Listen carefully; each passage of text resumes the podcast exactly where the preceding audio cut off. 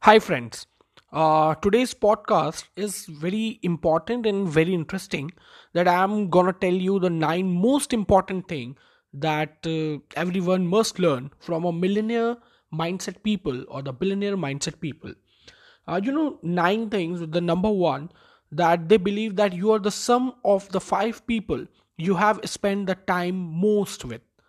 My mom always used to say, Tell me who your friends are, and I will tell you who you are.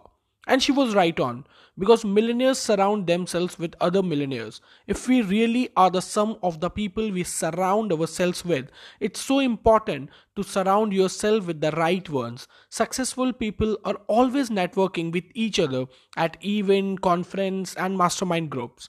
Number second is money in itself won't make you happy you have to believe that but money can buy you the freedom to do the things but they can make you happy. True happiness comes from filling your time and your days with meaningful pursuits that you are passionate about. I have met rich people who are incredibly unhappy and poor people in third world countries who are some of the happiest people i have ever encountered.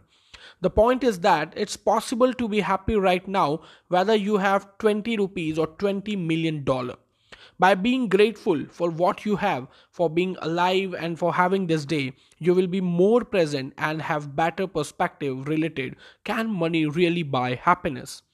Third, it's not about the goal, it's about becoming the type of person that can accomplish the goal.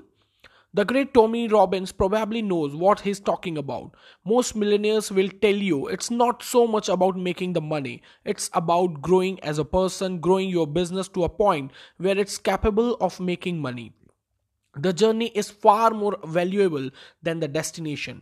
And once you have arrived, the question becomes now what? That's why it's so important to enjoy the ride and be grateful for how far you have come and what you have achieved so far. 4. Get a mentor so you can get growing. Almost every successful person you ask will tell you that they had a mentor at some point along the way. Find someone you admire, look up to, someone who's where you want to be, and ask them for guidance to help you improve uh, who you are and what you want to become with their advice. You will learn best practices, you will be challenged, you will be better prepared to succeed. Number 5. Like to learn Every entrepreneur and successful person I have met is a lifelong learner. They understand the importance of constantly improving, constantly growing. Driven people self educate through books, audio tapes, online courses, seminars. They are determined to always learn new skills to keep developing as a person, to never become stagnant. They never stop. So, want to reach your potential, then be a learner and number six two uh, or three or four income sources are better than one. And warren buffett says that you really require more than seven income sources. Millionaires know how to put their money and resources to work for them. And almost all of them have at least two more sources of income. Investments in financial securities real estate angel investing partnerships while multiple sources of income certainly help them increase their wealth they are laser focused on one income stream first, then diversify once they have hit a level of stability. Number seven, hate the gym or exercise, well, learn to hate it a little less. Almost every millionaire I have come across to meet and uh, has some sort of rigorous workout routine weightlifting, marathons, and mm, triathlons, running, cycling, walking, jogging. They are elite in business and at the gym. There are a correlation between breaking down barriers in fitness and breaking them down in business and your mind. They are both about strength and confidence, discipline and commitment. Weak won't cut it, so get working on your fitness and the rest will seem a little less daunting. Number 8. Read a lot. Uh, I have uh, yet to meet a millionaire who doesn't do a lot of reading, and I'm not talking about Harry Potter or Hunger Games or Panchatantra ki kahaniya.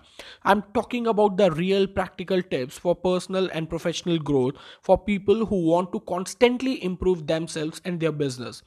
Books are a great way to learn from successful people who may have been where uh, you are now and have something valuable to teach you. It's like having some of the best business mind of our generation mentor. You read a lot and read often. And number nine, the most important, write down your experiences. You don't have to blog to be a millionaire, but it wouldn't hurt. A lot of successful people are getting their start from blogging.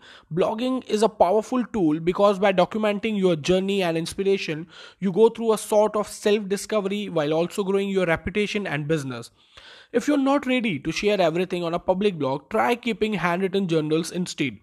The introspective writing process reminds you of what you have been through and where you want to go. And writing down your goals is an incredible way to make sure they happen.